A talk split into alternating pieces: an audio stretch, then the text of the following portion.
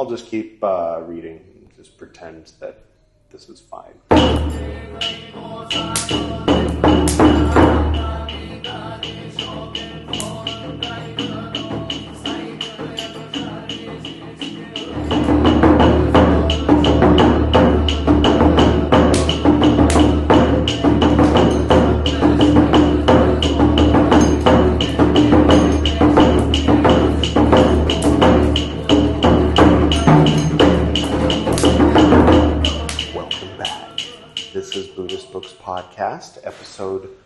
195. Tipitaka, part 123, in which, out of the blue, uh, some noise starts coming right outside where it was completely silent just a few minutes ago. Great timing, guys. Sorry. In which also, in addition to that, I will continue reading uh, Tipitaka, the Bhikkhuni Vibhanga, or Rules for Nuns. You can click there if you want to start at the beginning of the Rules for Nuns. Uh, these are the Pakitiya rules, and we will be starting today with Rule 61.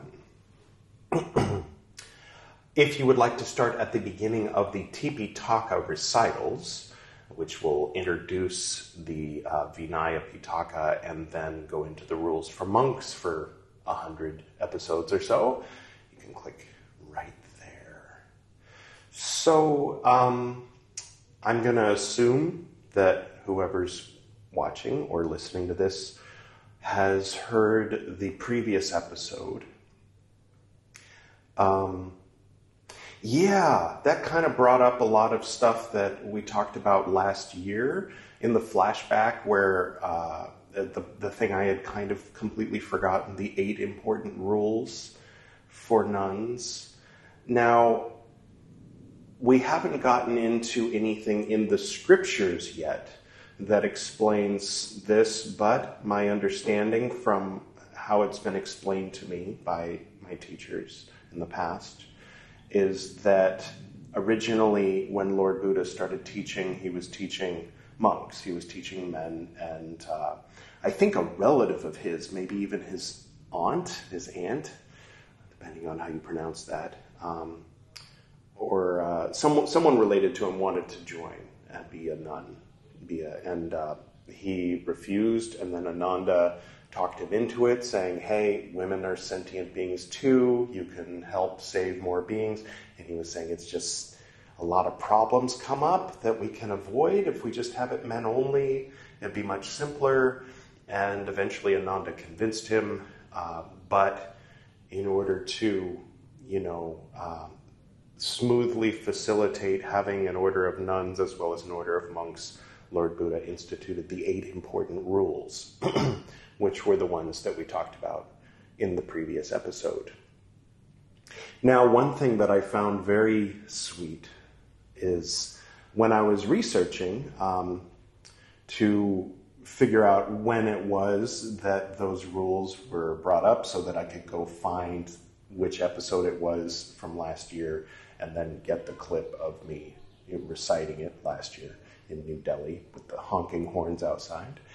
Um, when I was doing that, I uh, I also read that modern Theravadan orders, many modern Theravadan orders, uh, say that the eight important rules were not the teachings of Lord Buddha because they're obviously very sexist, obviously placing nuns on a level below monks. And since Lord Buddha is enlightened, as we all know, then it couldn't have been Lord Buddha. He did not say that.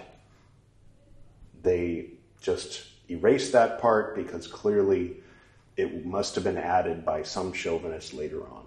I love that. I mean, I don't think they're right, but it's sweet, and I understand where they're coming from. And uh, I also especially when I first read them last year, was struggling with that. And uh, it kind of, you know, took me a while to come to accept that, okay, uh, as is stated at the beginning of the Vinaya Pitaka, Lord Buddha wanted this order to last for a long time.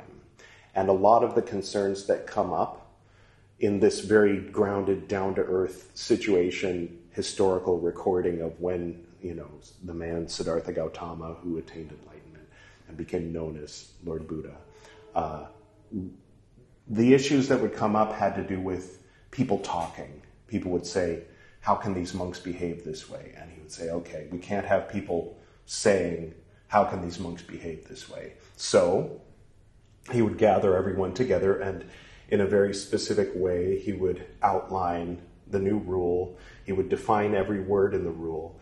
And it seems very king like. And of course, uh, before he left, I think he was 29, uh, if I'm not mistaken.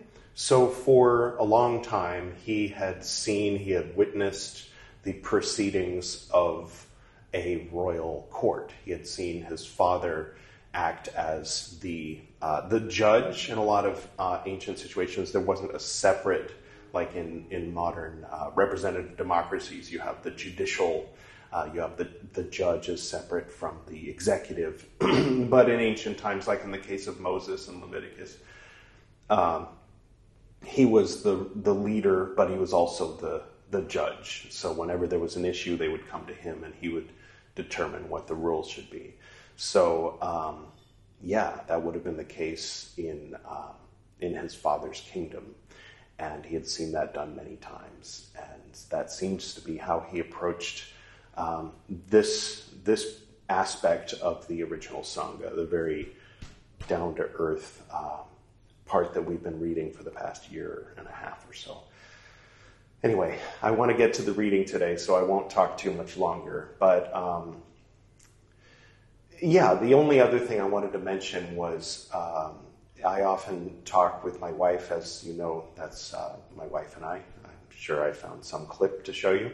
Um, I live here in India. She, her family, all branches of her family are from um, what's presently called Bihar, which is the same area. Now it's a state, but back then it was the area in which most of like 90% or more of, of these uh, stories are taking place whenever it talks about Rajgir, Rajgaha, or uh, you know the Banyan Monastery, or all of these different places, uh, Savatthi and and um, whatever, everything. these are when she you know tells me stories about oh well you know my grandparents on my mom's side were from this area, and on my dad's side were from this area, and I grew up here and I went to school there. It's the same areas. A lot of them have different names now. But uh, honestly, when, when, when we had our first date, almost six years ago now, um, I was impressed. I mean, you know, uh, I don't know. I have to admit, I was I was a little bit impressed to imagine that, you know, because um, her family goes back really far in that region, and it's entirely likely that she has ancestors that would have, um, you know, obviously monks and nuns didn't uh, have children, but they may have been the brother or sister of her direct ancestors. So that's that's a trip to me. Um, being myself from a land where my ancestors, frankly, didn't belong, um, California. And my, uh, my, my ancestors were among the first who looked like me to migrate to that area. Uh, but yeah, there was someone else there before the Spanish and uh, obviously the First Nations peoples. So I never had the feeling of having roots briefly when I was, I mean, briefly for a few years when I was a teenager, which was back in the 1990s, that dates me a little bit, I uh, became very interested in the Celtic and Druidic traditions of ancient pre Christian, uh, pre Romanized uh, British Isles. And, uh, you know, found, found a little bit of a sense of roots there. But uh, mostly I was drawn even back then to the teachings of Lord Buddha but uh, never even stopped to ponder what it might be like to actually feel rooted in that way, in an ancestral way, to um, to Lord Buddha. and I feel that vicariously through her, right or wrong, it's probably wrong. I'm just sharing um, my path with you if you're interested. It's not it's not really relevant to uh, to the teachings. I'll get to the teachings in a moment, but um, when I told her about uh, this rule, whatever nun should learn worldly knowledge, there is an offense of expiation. Uh, yesterday, she said, Of all the rules you've told me about, that one I hate the most. Uh, you know, all these rules about nuns must be subservient to monks, nuns must not raise their voice to monks, nuns must always, you know, bow to monks even if they've only been a monk for a day and she's been a nun for a hundred years. Those are all bothersome, but that rule is the most, most bothersome. And I said, Why? And she said, Is there a rule that monks can't learn? And I, a light bulb went off in my head, and I realized, no. No, there isn't. There's only a rule that nuns aren't allowed to learn secular things. They're only supposed to focus on, uh, on the teachings of Lord Buddha, with the two exceptions of uh, it's fine if they learn to read and write, and it's also fine if they learn to do a magic spell for protection, which is honestly something I wouldn't have expected to find in the pre sectarian early Buddhist literature, but it's interesting learning every day that I'm doing this. And uh, so, yeah, that's something I just I wanted to bring up that uh, I didn't catch well, didn't didn't put two and two together when I first read it, but now that she's pointed it out, yeah, that that's also bothersome. So, you know, I'm uh, I'm here to read it. I want to read it. I have great reverence and respect for uh, Buddhism and Buddhist history, but I'm also not gonna, you know, close my eyes and and uh, and refuse to see things that are that are not good when I when I read them. And I can totally understand where the modern Theravadins are coming from in saying this isn't Lord Buddha. It can't be. It couldn't be because he's good and we love him. And uh, you know the the idealized image of him is more real than this real man uh, that that became that idealized image. I mean, they don't say that part, I'm saying that part. But, and then I can also understand why in uh, uh, Mahayana and Vajrayana, they say, you know what, um, the Tipitaka is good, just skip the Vinaya Pitaka, basically be a good person. It's common sense stuff. Uh, you don't need to read every rule, you can just kind of move on to the teachings. I understand where they're coming from as well in recommending that because it would be certainly easy to um, get sidetracked and disappointed and kind of have a crisis of faith, if that applies here, uh, in in really sitting down and reading and thinking about every rule and going, why though? If he's if he's enlightened, why is he making these rules in this way? And the answer is because it was 2,600 years ago, and uh, you know he came from a, a, a king lineage and he also was concerned about what the neighbors are going to think. And the world wasn't ready for someone to come along and say, men and women are perfectly equal here. We make no distinctions, like some kind of Osho commune or something. Um, and if that existed in among the uh, Shramana uh, traditions of 6th century BC, then it would have been among the 61 or 62 sects that we know nothing about. and uh, so there it is. I hope everyone's doing well. Just wanted to share some of that stuff and hopefully never talk about it again on this program. I'll go ahead and begin the reading for today. Expiation Pakitiya 61. At one time, the Enlightened One, the Lord was staying at Savatthi in the Jeta Grove in Anathapindika's monastery. You might have noticed this microphone here is a little closer. You can, you can see it now. I'm hoping that the audio quality of this one will be a bit better. okay. Uh, now, at that time, nuns ordained a pregnant woman. She walked for alms. People spoke thus quote, Give alms food to the lady. The lady is heavy with child.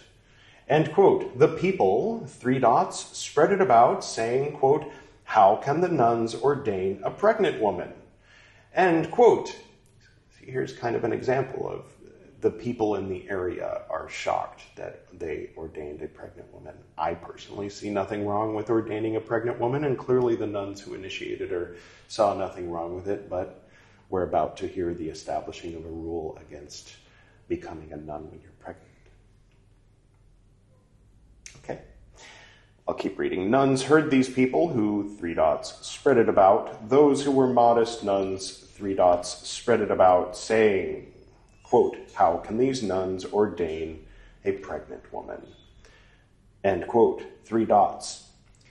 On the other hand, as we learned, as we were reminded yesterday in the eight important rules, a, a nun must be a novice for two full years before she becomes fully ordained as a nun. And uh, those of us who are a little, little, just a little bit good at math can realize that uh, if she's an ordained nun and she's pregnant, she must have become pregnant while she was a novice in uh, the order of nuns. So, all right, I'll keep reading. Quote, is it true, as is said, monks, that nuns ordained a pregnant woman? End quote, quote, it is true, Lord, end quote, the enlightened one. The Lord rebuked them, saying, quote, how, monks, can nuns ordain a pregnant woman? It is not, monks, for pleasing those who are not, parentheses, yet, end parentheses, pleased. Three dots, this rule of training. Whatever nun should ordain a pregnant woman, there is an offense of expiation. End quote. One nice thing about it is that the rules of expiation are not big rules. There's the big rules, right?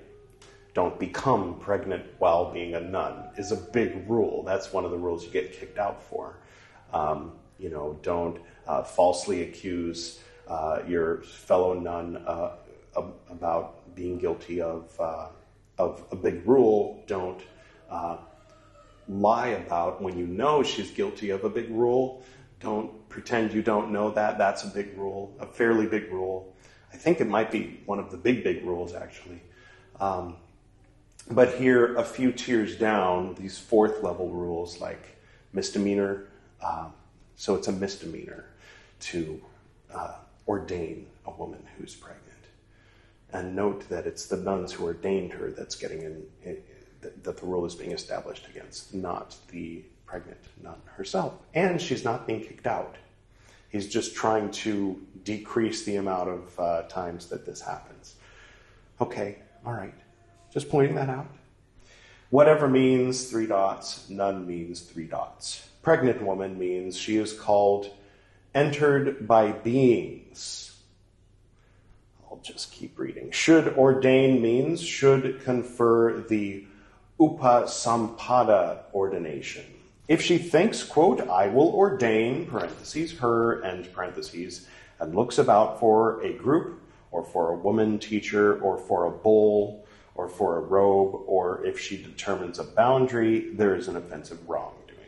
As a result of the motion, there is an offensive wrongdoing. As a result of two proclamations, there are offenses of wrongdoing.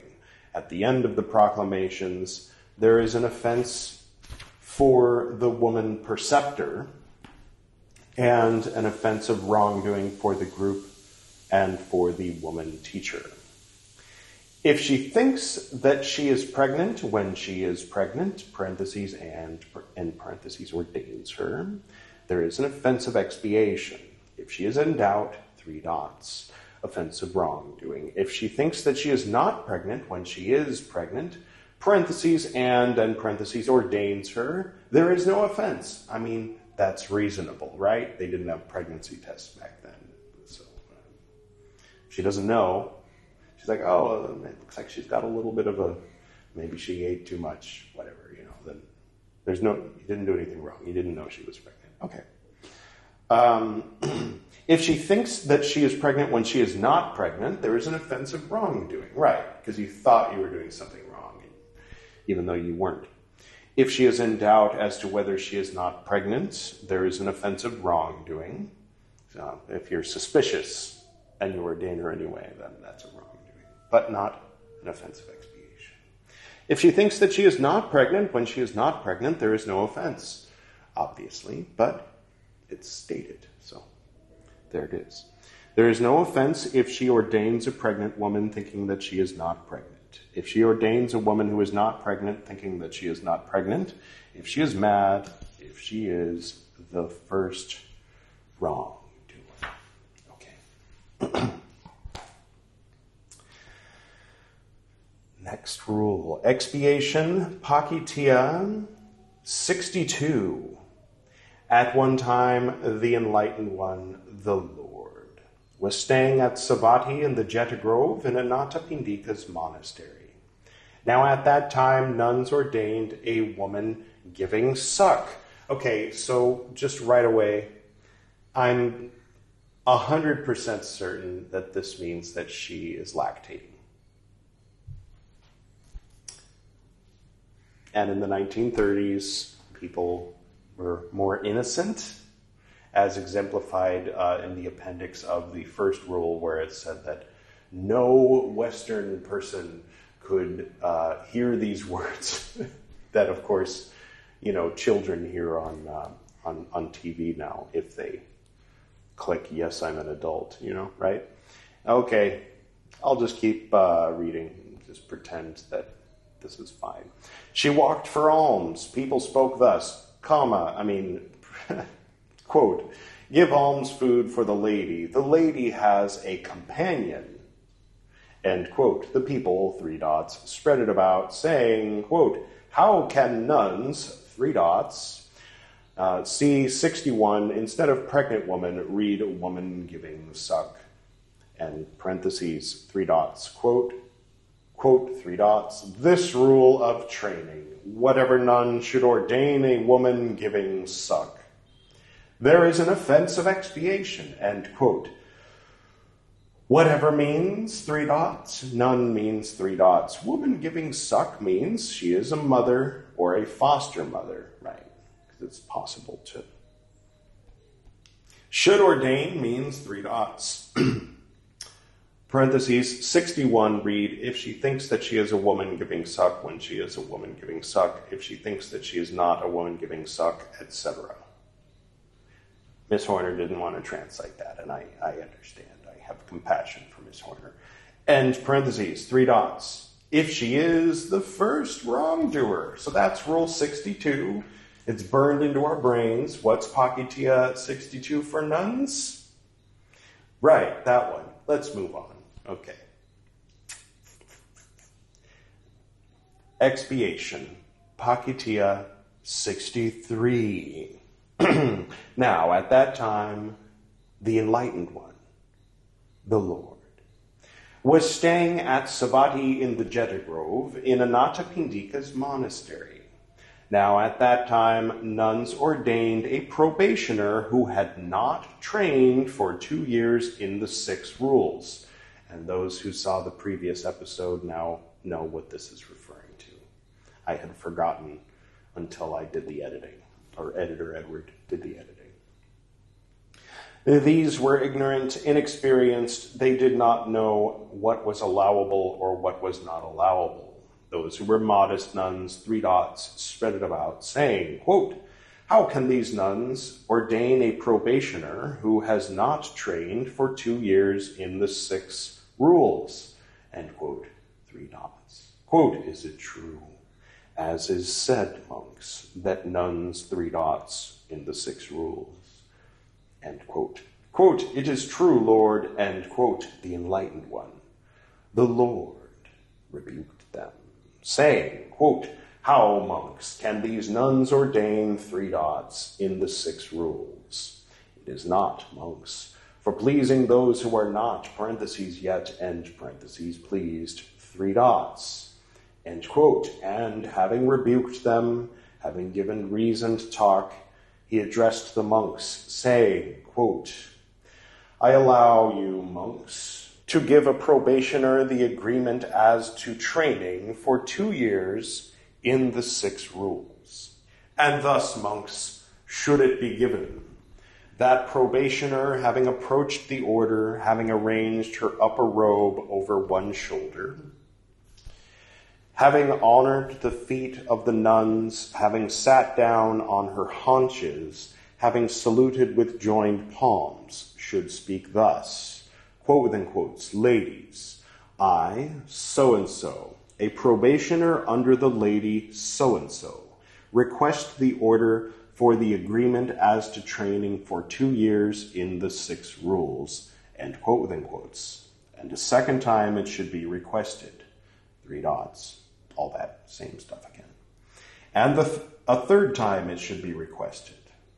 The order should be informed by an experienced, competent nun, saying, quote within quotes, ladies, let the order listen to me. This parentheses woman and parentheses so and so, a probationer under the lady so and so, requests the order for the agreement as to training for two years in the six rules.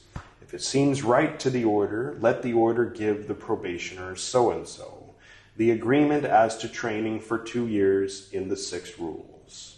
This is the motion. Ladies, let the order listen to me. This parentheses woman and parentheses so and so, three dots, requests three dots for two years in the six rules. If the giving to the probationer so and so of the agreement as to training for two years in the six rules is pleasing to the ladies, let them be silent. If it is not pleasing, they should speak. The agreement as to training for two years in the six rules is given to the probationer so and so, and it is right. Three dots.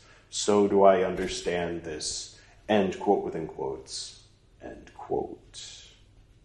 That probationer should be told, quote, speak thus, quote within quotes, I undertake for two years not to transgress the resolution of abstinence from onslaught on creatures. I undertake three dots, abstinence from taking what is not given, three dots, abstinence from unchastity, three dots, abstinence from lying, three dots, abstinence from occasions for sloth, parentheses, arising from, end parentheses, fermented liquor and spirits and strong drink. I undertake for two years not to transgress the resolution of abstinence from eating at the wrong time. End quote within quotes, end quote. So there's the oath. Okay. Then the Lord, having rebuked these nuns in many a figure for their weakness in maintaining themselves, three dots, quote, three dots, and thus, monks, let the nuns set forth this rule of training. Whatever nun should ordain a probationer who has not trained for two years in the six rules, there is an offense of expiation. End quote. Whatever means three dots, nun means three dots. Two years means two years. Has not trained means either the training is not given or the training is given, parentheses, but, and parentheses, is interrupted. Should ordain means three dots, parentheses, 61, and, oh, right, that definition was given in the previous, or a few rules ago, and parentheses, three dots. And an offensive wrongdoing for the group and for the woman teacher. If she thinks that it is a legally valid act when it is a legally valid act, parentheses and and parentheses, ordains her, there is an offense of expiation. If she is in doubt as to whether it is a legally valid act, three dots. If she thinks that it is not a legally valid act when it is a legally valid act, three dots, offense of expiation. If she thinks that it is a legally valid act when it is not a legally valid act, there is an offense of wrongdoing. If she is in doubt as to whether it is not a legally valid act, three dots. If she thinks that it is not a legally valid act when it is not a legally valid act, there is an offense of wrongdoing. There is no offense if she ordains a probationer who has trained for two years in the six rules, if she is mad, if she is the first wrongdoer. I'm going to close there for today. Um, and uh, I do look forward to finishing all six of these books and getting to the teachings of Lord Buddha. But again, as I said, I don't want to skip them. And uh, I uh, hope that you learned something today. And I can definitely relate with the emotional state of the howling dogs outside um, as I read and contemplate some of these subjects and ideas. And uh, I hope that you are doing well. Um, for anyone who's watching from Sikkim, I hope that you and everyone you know and love, friends and family, are safe from the flooding.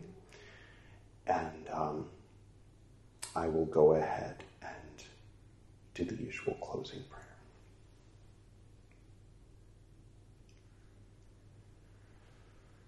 To the north and to the south, to the east and to the west, to the spirits of light among us and to the spirits below.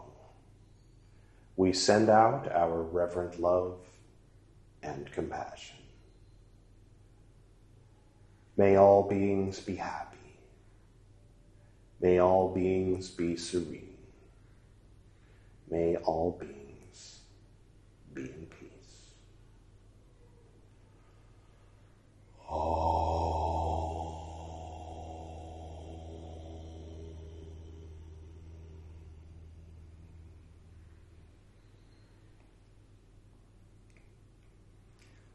Until next time.